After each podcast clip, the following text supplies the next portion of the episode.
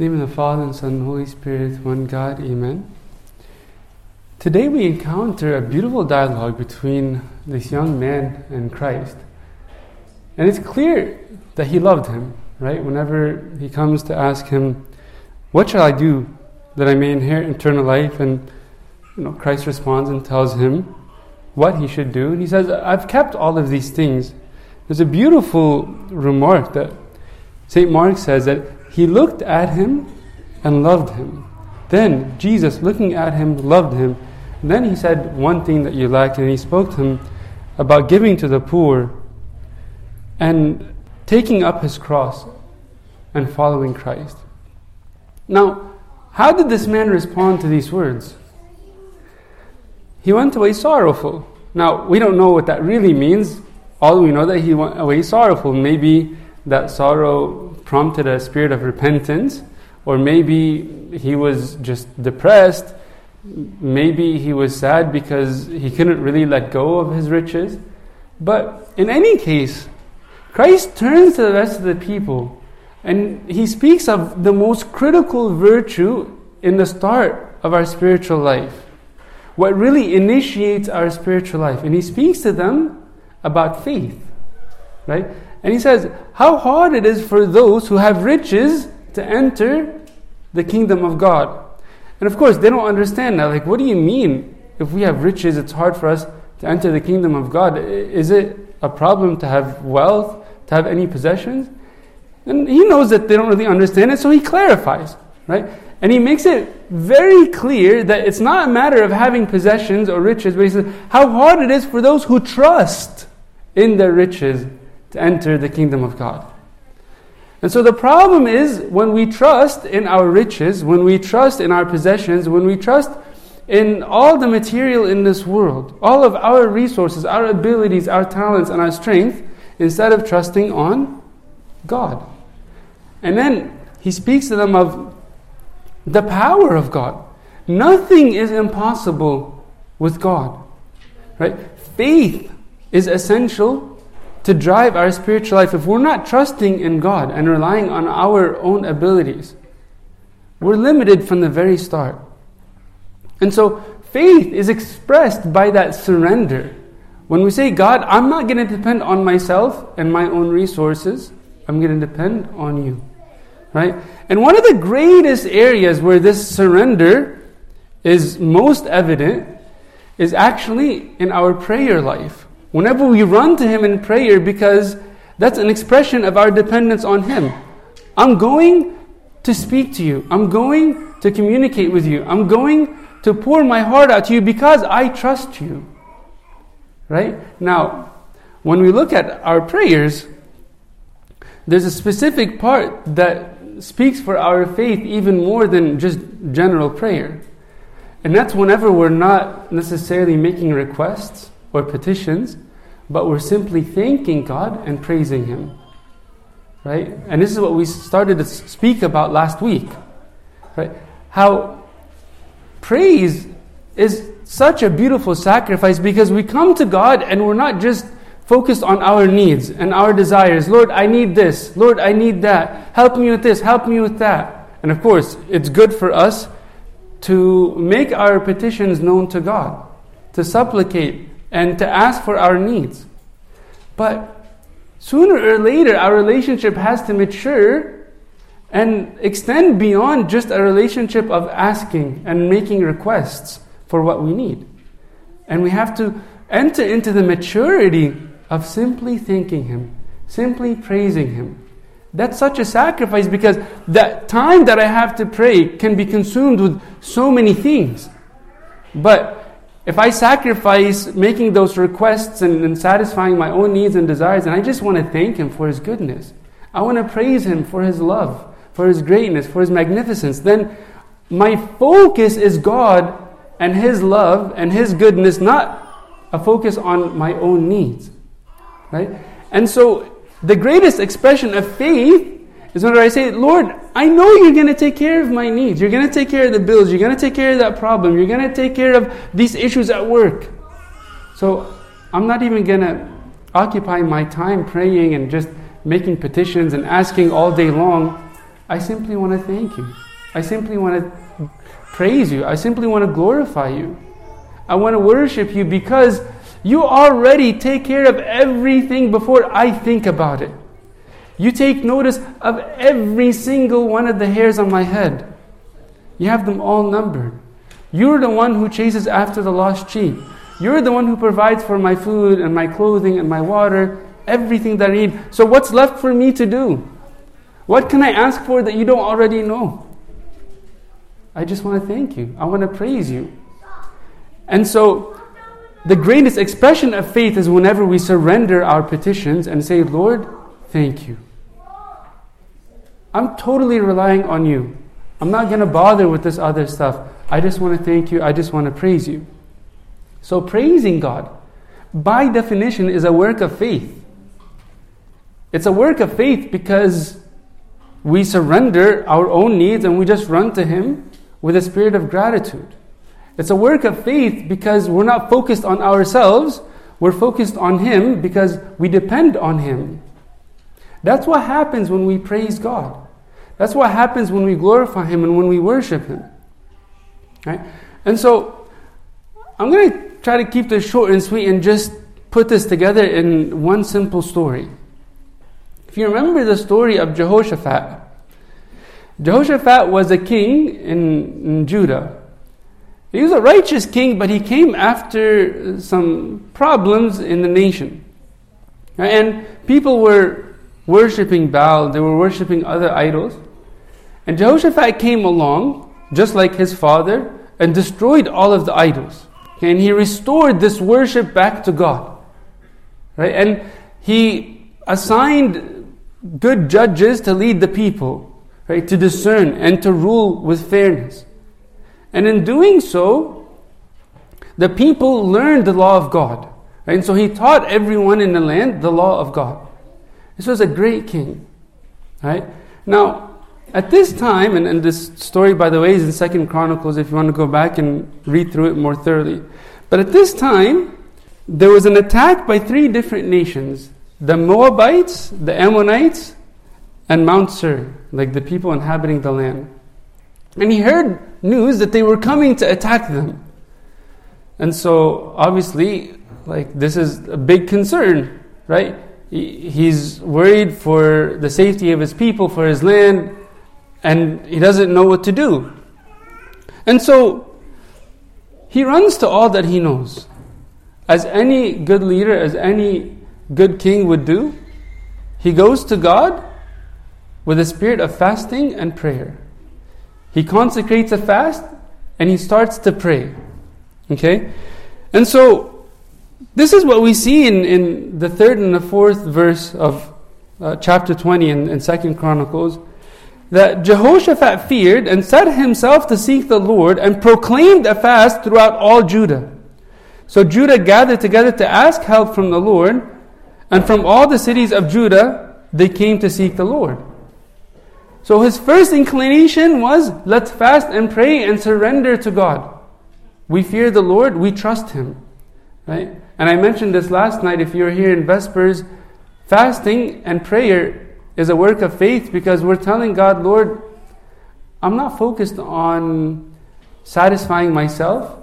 I'm not worried about filling my plate. I know you're going to fill my plate. So I'm not worried about what I eat, what I drink. I depend on you and you're going to take care of me. So I'm just going to forget about that and just surrender my heart. I'm going to surrender my desires, everything that I have entirely to you. Right? And so this is precisely what he did from the very start. And this is how he prayed. It's important to notice the way to pray with faith. He says, We have no power against this great multitude that's coming against us. Right? This is a big army. Like if they come and they invade them, they're done. It's over. Right? That's like the big bully around the block, and you're a little kid, you're waiting for it like it's an imminent doom. So he says, We have no power against this great multitude that's coming against us, nor do we know what to do. But our eyes are upon you but our eyes are upon you. We don't know what to do. This is a great power, but our eyes are upon you. We're fixed on you. We're depending on you. We have faith in you. We trust in you. Just like Christ was telling the people today. With man, it's impossible, but with God, nothing is impossible. Right? And so God responds. He sends this holy man, Jahaziel, and he says, Look, tomorrow, go down to this place. Right? This is where you need to go and stay. And he says, You won't need to fight. You won't need to fight in this battle. He says, Position yourself, stand still, and see the salvation of the Lord who is with you. All right? So go down and just chill. go down and stand with faith. Hold your ground. Go out on the path that your enemy will take to attack you and confront them, wait for them, face them with faith. Right? That's a big deal. That's not an easy task. But that's precisely what he tells him to do. Right? And so, Jehoshaphat gathered two groups of Levites who stood up and praised God immediately once they heard this news. He didn't question it, he didn't doubt it, like, what are you talking about? What do you mean go out against this multitude? But he gathered two groups of people to praise God. And in verse 19, it says that they praised God with voices loud and high. Not just like, oh, thanks, Lord, uh, I guess this is going to work. You're a great God. Okay, cool. we'll see what happens tomorrow. No, with voices loud and high. Do we praise God with that spirit of faith, with that spirit of joy, with voices loud and high? I'm not saying you got to walk into church and scream. But if I walk into church and I'm not even lifting up my voice, and the beauty of our Coptic Orthodox Church is that our chants are very simple. They're easy for anyone to follow along.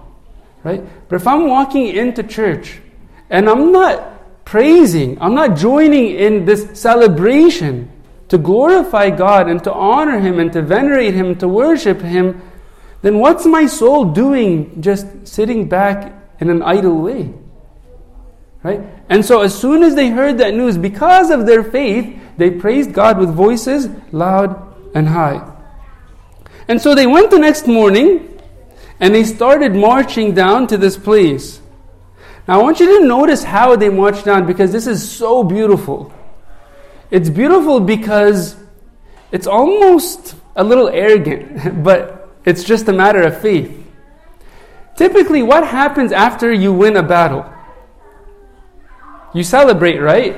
You get the band together, you get the chorus together, you get the music, and you start chanting and praising and celebrating. Jehoshaphat sets the choir in front of the marching army, in the very front, and they go down to this place.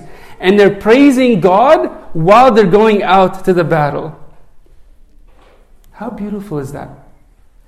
Is there a greater testimony of faith? It says, The next morning the army marched out with the choir leading and chanting, Praise the Lord, for his mercy endures forever. They were trusting in his mercy before the battle even started. Let's praise God. Why? Because he's good. Whatever happens is a product of his love. Whatever happens is a product of his goodness. We know that he cares about us, regardless of what happens. So, why would I wait to praise him? I'm going to praise him before, during, and after the storm. His praise is always on our lips. Right? And so they went out, and what led them to the battle was praise and worship. That's the heart of our Orthodox worship. It's a spirit of praise and faith. And then what happened? The scriptures don't actually explain it in details, but this is what we have in verse 22. When they began to sing and to praise, the Lord set ambushes against the people of Ammon, Moab, and Mount Seir, who had come against Judah, and they were defeated. That's it. They started praising, all of a sudden, these three different groups just turn against each other. And it's like mayhem, everybody's killing each other. They just self destructed as soon as the people of God started praising and worshiping Him. And so, what was their weapon? What did they really use? Praise. What defeated their enemy? Praise. It's the faith that expressed itself in praise. This is something we have to value and cultivate in our life. This is something so precious that the church dedicates an entire month with the most beautiful hymns in the month of Kiak as we lead into the celebration of Christ's nativity and, and his birth in our hearts. The church is saying, let's praise him for the salvation that he's giving us. And there's these beautiful long hymns that we have. We can praise Sabah Arba or Kiak praises for like 10 hours if we want. Right? But we try to be a little bit more merciful and condense it down to like four or five hours. Okay? Any of you want to come for four or five minutes? That's good enough. Okay? Just thank God. Just appreciate God. Just honor God. Why? Because He is the source of our salvation. In His love, He has given us more than we deserve. You know, when the people started killing each other and, and they basically defeated their own group, the people of God went out to this battle scene and they found everyone there dead. And so there were a lot of precious jewels and possessions left behind from these nations that came to attack them. And so they started to collect all of these spoils that were left behind. You know how long it took them to collect all of these spoils? There was so much there, so many jewels and, and valuable, precious objects there, that it took them three whole days to collect all of these jewels, to collect all of these precious objects left behind. God wants to give us so much that we can't even collect it in a single day. Right? And so, what matters is that we pause we reflect on His goodness, we reflect on His love, and we trust Him. We put our faith in Him. We have enough faith to say, Lord, I'm not going to just consume all of my time making petitions, asking for this, I need this, I need that, I need this, I need that. But when am I just going to pause and praise you? When am I going to pause and thank you and glorify you? May the Lord give us the spirit of praise, especially during this season if we don't praise God during this season, where, the church is basically putting a red carpet right in front of us and saying we can't make it any easier, like the environment is so joyful. It's like if you can't praise and, and celebrate in a wedding, when are you going to celebrate? Right? This is the time of the wedding. This is the time of celebration. This is the time to put our faith in work, our faith in practice. And to God is due all glory forever and ever. Amen.